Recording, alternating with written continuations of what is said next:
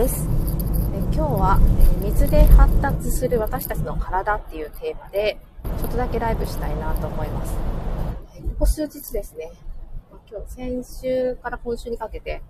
本当になんか水とエネルギーの話をずっと聞いてたり体験したり、ま、飲んだり水なんで、え、していて、え、体で、え、その良さを感じたり、そのもの自体を体感しているまあ、そんな日を過ごしています。なんのこっちゃって感じですけど、私発達を、まあ、皆さんにお伝えして、人間ってこんな感じで、えー、発達っていうか進化していくんだよっていうね、お話ししてるんですけれども、なので、そこら辺の発達支援をしている方と、ちょっと言ってることが若干ちょっと違うこともあるとは思うんですけど、えー、人間っていう体をベースに、えー、発達を見ていくので、根源は変わらないし、その根源を知らないと理解はできないと思っているので、この発達の話っていうのを通じて、えー、皆さんに私とは何何だろうとか、今の私って何だろうっていうのに、えー、迷子になっていて、もう目の前のことで苦しいなって思っている人に、ぜひ、えー、素晴らしいその体のことについて知ることで、え、自分のなんか考えていたことが、なんか切り口変えたらめっちゃすごいことやみたいなまあ、そういうふうに感じられるような、えー、思考を変える話をしています。え実際、えー、水で発達する私たちの体ということで、私は水のワークを必ず発達の話をするときは、えー、行うんですけれども、ね、水で発達するってどういうことみたいな。今日も水の勉強をしに行ってきて、ね、まさにその水っていうものが、えー、持つ、え力というか、この水自体のことを学んで、ま今日の中にも脳との関係が出てきて、私が発達をお伝えする中で、ま脳とか神経とかとは切って切っても切り離せない、え話なので、えとても通じるところがあるなと。そしてやっぱりそうかっていう。で人間って日々生きていきながら、もう全体的に、えー進化をしている生き物だなと思うんですけれども、ま最近はそれが本当に進化であるのか、えー、交代であるのか、まあ、そんなことを時々考えます。で、本当は進化をしていくのかなと思うんですけれども、時折ですね、えー、対価っていうのを感じます。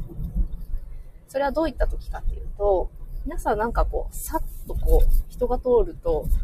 後ろに目がないのに、いるっていうことを感じる。もしくは、その場に入って、なんか居心地が悪いな、みたいな。なんとなく感じるっていうことを言われると、まあ、体験していらっしゃるんじゃないかなと思うんですけど、その察知する能力、もともと備わってるんですよね。で、そこに対して、すごく鈍感になっているんじゃないかなと、正直思っています。えー、それはですね、えー、エネルギーを研究しているタイムウェバーという、えー、機械、意識を、意識を、え計測する機械を作った方も、ね、同じようなことを言われていて、だからこそ目覚めよう人間っていうことで、えー、機械を作って、それで目覚めて人間がまたさらに目覚めた時には、この機械はいらなくなるっていうことをベースに、えー、エネルギーワーク、えー、エネルギーデバイスとして皆さんの、え、体から出ている電磁波を測定して、えー、量子波とかっていうのかな、え、測定して可視化してその人がどんなエネルギーを持ってるのかっていうのを測る機会があるんですね。で、数日、まあえー、先月末かな、えー、私の友達と一緒に京都の方に、そのデバイスを使って、えー、まあ、意識の研究をされている、私よりも一回りもぐらい若い、え男性セラピストがいるんですけど、えその研究家の方と私の呼吸法のお師匠と、あと、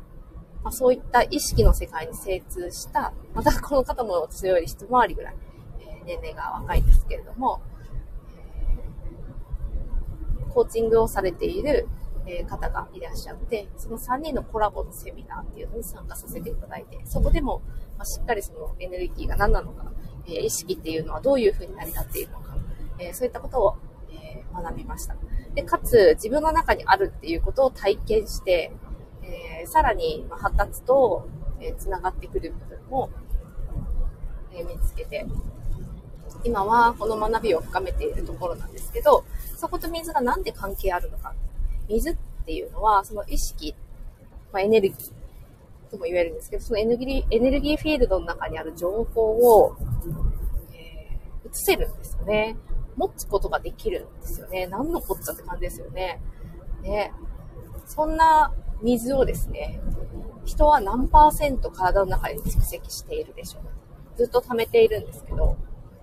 で今日もね、細胞の中に水がどのくらいね、集まって、で、その細胞の中に水が入ったり出たりする新陳代謝の話とかもね、中であって、ね、なんか、改めてそのお水っていうものを体の中で循環させて、で、いかにどういった水や、どういったものを体の中に取り入れるのかっていうことの重要性も感じましたし、えそういったことが何を引き起こすのかっていうのもエネルギーの側面から、えものすごく腑に落ちる一日だったなと思うんですけれども、どうですかね、皆さん。お水って体の中にどのくらい、ね、これはなんか知ってる人の方が多いとは思うんですけれども、え70%男、大人の方だと70%ぐらい、ね、子供たちだと80%から赤ちゃんだと90近く、えー、そんな子供たちが、えー、まあ、お肌ツルツルで、えー、プリプリして、生まれてきますけれども、その子供たちのえ体の中には、まあ、電気が通って動いてるんですけれども、その電気が、え活発に流れて、で、特にそれを妨げるものがない。えー、あ、はじめまして、水興味あります。ですよね、よもぎ虫。私もよもぎ虫に興味があります。ありがとうございます。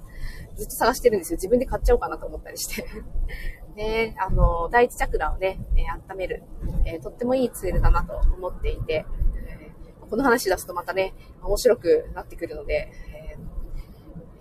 またね、ちょっと水の話をした後に、えチャクラの話とかもしたいなと思うんですけれども、えお水がですね、え持つそのエネルギーっていうのが、え体の中に入ってくると、それを新陳代謝して体に蓄積をして、えー、新しいお水が入ってくるんだけれども、まあ、一定期間は体の中にあるんですよね。ただ、お水の中にそれ以外のもの、まあ、お砂糖とか、あと、まあ、コーヒーとかだとカフェインとか違うものが入っていなければ、消化という、えー、経路を通らずに、えー、経費吸収だったり、まあ、粘膜吸収だったり、まあ、普通にまあ、あの、体の中で消化の方に辿っていく、そして吸収されることも腸やえー、小腸とか大腸とかね、あの辺まで降りて吸収されることもあるんですけれども、お水だと口に含んだ瞬間から、えー、吸収が始まる。なので、口の中っていうのは、どこと一番近いのかっていうのを私は発達の中でいつもお話しさせていただきます。どこと一番近いでしょう？口の中。ね。どこだと思いますか？とっても体の中で、体を動かすのに重要な場所なんですよね、近いところは。で私がいつも注目をしている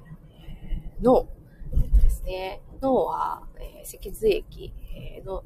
のお水のプールみたいなところにぷかぷか浮いているっていうね、話が今日もあってたんですけど、髄液の中に、えー、浮かんでいます。そのお水の性質が、例えば水道水だったら例えば山の中の湧き水だったらとか。どうでしょうか。その湧き水が、えー、どんなお水かっていうのは、その土壌のを調べると、まあ、わかるんだと思うんですけれども、まあ、最近ですね、えー、和歌山県の湯の里っていうところに行ってきて、えー、そこのレストランに、えー貼ってあった、えー、まあ、水の性質を表すグラフみたいな、線グラフみたいな、えー、ここれを写真撮って今、えー、カバー写真にしてるんですけれども、湯の里って調べていただくと、どんな場所か、ね、本当に水の豊かな、えー、ところで、えーで、和歌山県のその湯の里っていうところのお水にすごく性質の近い、それ以上に、え、ソマチットっていうね、えー、素晴らしい、あの、小さな小さな、えー、生命体で一番小さい、えー、生命体って言われてるんですけれども、これもまた研究されて多分途中だろうなと思うんですが、そのソマチットがたくさんあって、湯の里にもソマチットがあるっていうのが分かっていて、まあ、なんか化粧水とか、なんかそういうお化粧関係とかお水を使うような製品だと、えー、意識の高い方はそういうところ、そこのね、お水を使って、えー、作りたいっていうことで、湯の里に行くらしいんですけれども、それよりもソマチットがもっと、ね、数が多いもの、えー、そういうお水があるんですよね。まあ、これは浄水器を通して、え作ることができるですけれども、その中には木下土ン水の、えエネルギーをえー、組んだ、え、お水でもあるし、えー、カタカムナとか、そういったものが入った、えー、お水でもあって、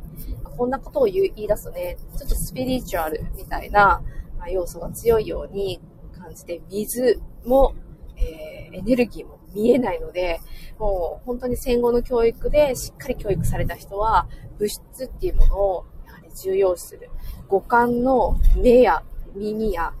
えとね、え触って感覚があるとか、そういう物質をすごく大事に、えする、そういう情報の収集の仕方に慣れてるんですけれども、本当は感じれるし、えー、バランスを取れるし、調和することができる。それをキャッチできる。それが本当に日本人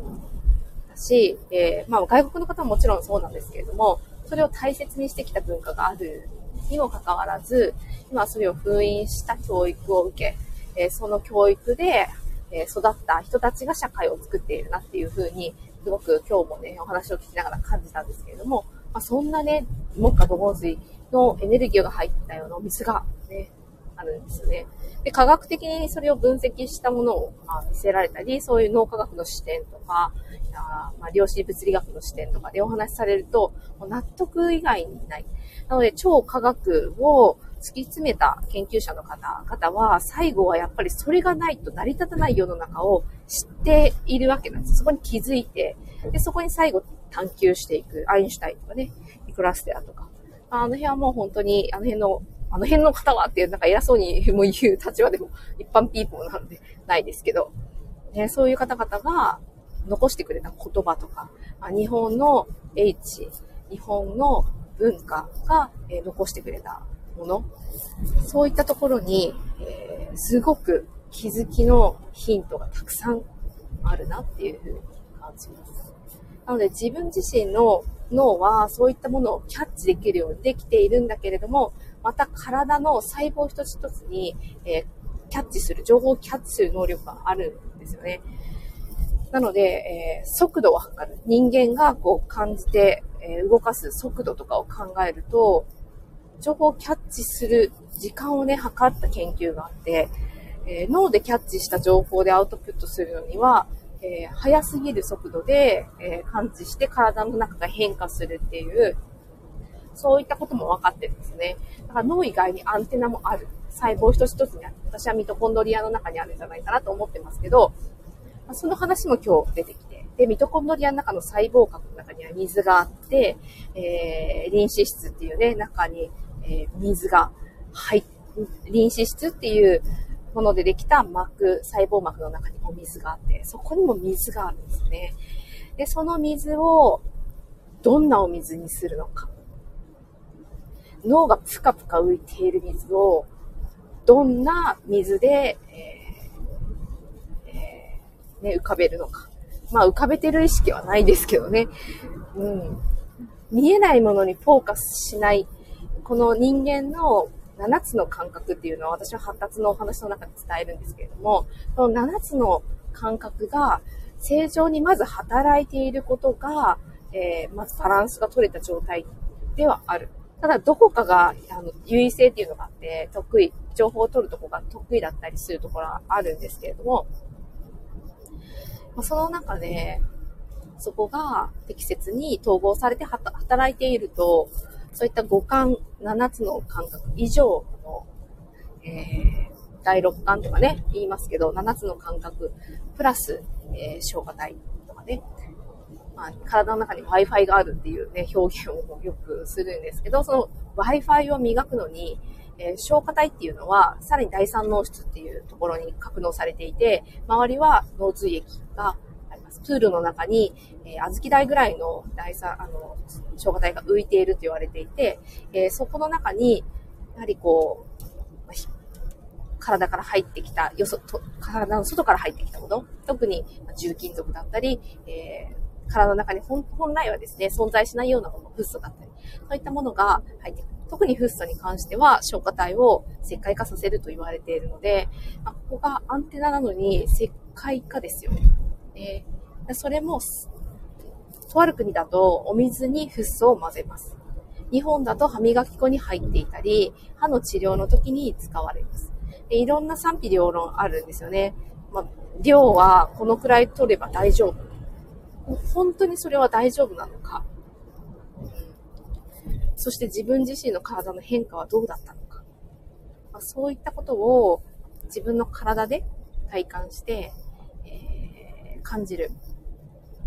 ただその消化体っていうところの中にある、えー、髄液は循環させることができます。脊椎の周りに、えー、髄液を通っているところがあって、えー、そこをインナーマッスルをギュッギュッギュッと締めていくことで、えー、上に押し上げることができて、えポンプの役割をするんですね。そのポンプの役割でギュッギュッギュッと絞り上げた、えものが脳髄液、消化体があるところまで行って、ぐるーんとえ、循環して、で、そこにフィルターがあるんではないかと言われています。そのフィルターを通ることで、またそこが綺麗になって、でそして、えー、かつ、えー、活性化する。じゃそんなことも言われています。そんな機能を持っている体の組織の中の70%がやっぱりお水なんですよね。なので、なんか、今日も、ね、まあね、お水をたくさん飲みましたけれども、お水がね、飲みづらい人とかもいると思うんですよね。で、そのお水がなぜ飲みづらいかっていうと、その細胞壁にある、えー、アクアポリンだったかな？なんかトンネルみたいなのがあって、えー、臨死室で作られてる細胞膜をこう通る油できているので水は防が防がれるので、行ったり来たりはそう簡単にはできない。でもその膜にある、その通り道のところを水が通って循環するんですけれども、その循環する水をどんどん入れ替えていって、かつ水はいろんなものと手をつないでいくので、そのつないだ状態で排出していく。まあ、そういったことが、え、どんどん行われる。体の中で水を作るあの機能もある。9リットルのうちの7リットルはね、作られ、自力で作れるっていうふうに、ね、今日もね、おっしゃっていたんですけれども、でもね、やっぱり飲まないといけない分っていうのがあるんだなって、今日改めて思って、で、体の中がそのむくむとか、水を欲さない状況っていうのも、水の分子の大きさだったり、細胞の中に届きやすいレベルの水だ、水なのかだったり、ね、親和性があるかどうかっていうところが、すごく大事なんだなっていうふうに、え感じました。で、えまあ、今私は飲んでいる水のほとんどが、え、ガイアの水っていうね、お水なんですけれども、その水の中に、まあ、そういった H が入っていて、でそれを飲むと、まあ、単純にまあ、美味しいんですよね。だからまあ、この感覚っていうのを、また私は発達でお伝えしてるんですが、ぱ美味しいものは美味しいですよ。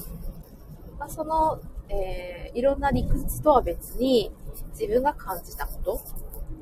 そこを掛け合わせて、えー、大切にしたいと思っていて。で、かつ、まあ、こういったなんか、あことを知っていくと、なんて私はいいお水を飲んでいるんだろうって思うんですよね。え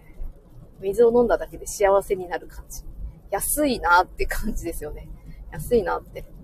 ね別にブランドののバッグを買っても、多分今の私だと、あのよっぽどね、キラキラ私が目を輝かすバッグに出会わない限り、全然嬉しくないんですよ。で、金額が高ければいいっていう感じでもなく、やっぱりこう自分が欲しいもの、いいなって思ったものが、自分のところに来てくれて、かつ、それをまた誰かが、えー、私のそのもらったエネルギーで誰かに何かを渡して、えー、それで喜ばれるっていうその循環。そういったことが結構幸せだなって思うんですけど、このお水に関しては、本当に流れるもの、と、ど、まらない方が、えー、とても綺麗な、えー、お水の、えー、重要な部分だと思うんですけど、お水が止まると腐っちゃうので、流れている。なので、私は、まあ、今までですね、え考えていたのが、こう何かをこう成し遂げるっていうことを、とてもなんかこう、意識を無、無意識化で何かを成し遂げることを目指していた。そんな風な思考を、えー、無意識ながらに持っていたなって、えー、最近気づいて。で、えー、今、瞬間的に、え思っ今瞬間的に今を切り取ると、どこも、その達成されるっていうフェーズではないんですよね、正直。なぜかというと、私が生きている限り、この意識がある限りずっと続いているんですよね。なので、そう思うと流れている。なので、そこのポイントにばかり、こう、フォーカスをしている自分えー、要はそこに達すると終わりなんですよね。じゃあ本当に終わりかっていうと多分終わりじゃない。続くんですよね。なんかそれだと、ずっとなんか大変なことが続くとか、なんかそんなイメージがあるかもしれないんですけれども、うまく、ね、なんかうまくいくって感じるまでは大変なこともあるかもしれないけれども、うまくいっているっていうのは、えー、流れながらてるんじゃないかなって最近ちょっと気づいて。だから私自身は、流れるように自分一人で何かを抱えると流れない。それを相手にこう、つながることで流すことができる。また、広げるとかね。なので、そういったことをすごくなんか最近はメッセージとして受け取ることが多くて、で、自分自身の考え方自体も、そういうふうにちょっとシフトしていってるなっていうのを感じます。なので、えー、伝えることもまあ流れること。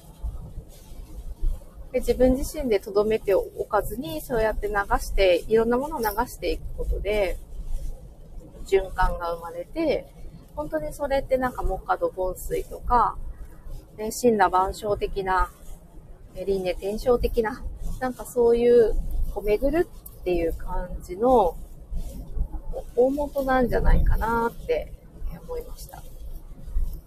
私は教育が、えー、とても興味があって、で、子供たちの今の教育っていうのを見つめると、まあ、いろんなものが止められている。まあ、そういうふうに感じます。本当は止められているんだけれども、子供たちは知らない。かつ、感じるっていうところも、子供のうちはまだこうセンサーが高いんですけれども、だんだんだんだん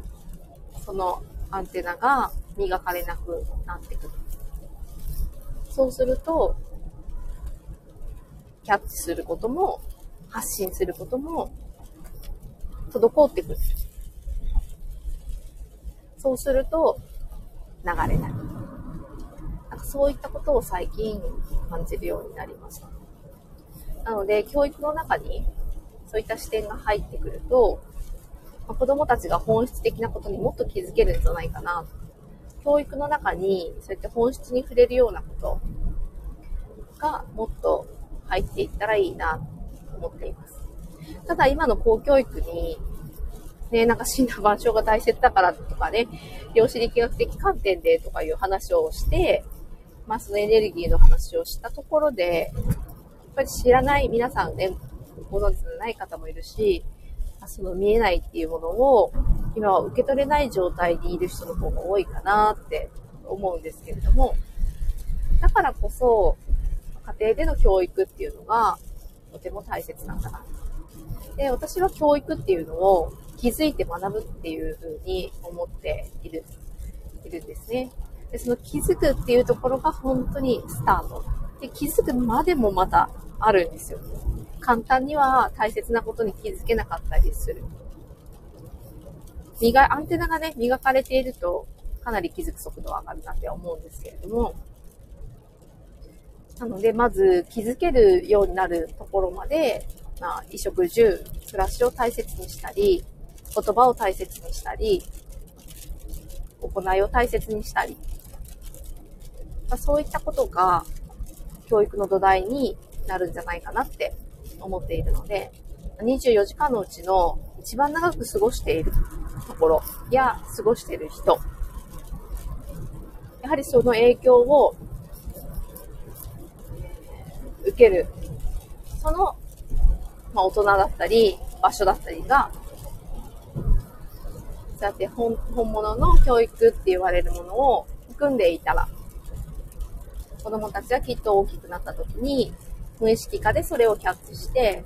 それを大切にしてまた繋いでいってくれるんではないかなと思っています。お水の話だったんですけどね、水ってそういうところまで、えー、感じさせてくれるもの。で、それはなぜかっていうと、体の中に70%ぐらい。で、この地球を見ても水は欠かせないし、植物を見ても水は欠かせないし、えー、欠かせないものなんですよね。だから、大切にする方がいいに決まってると、私は、えー、まあ、このね、周りの自然を見たりとか、世の中や自分の体のことを見ると、えー、気づいたんですね。なので、えー、お水っていうのを、え通して、えエネルギーのことを学んでみたり、またそれを自分の中に入れて、どんな感じがするかなってひとまずやってみる。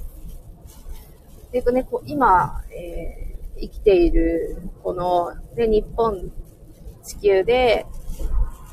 っぱり、この体で生きている分、動かないと刺激っていうのは入らないので、五感ですらも、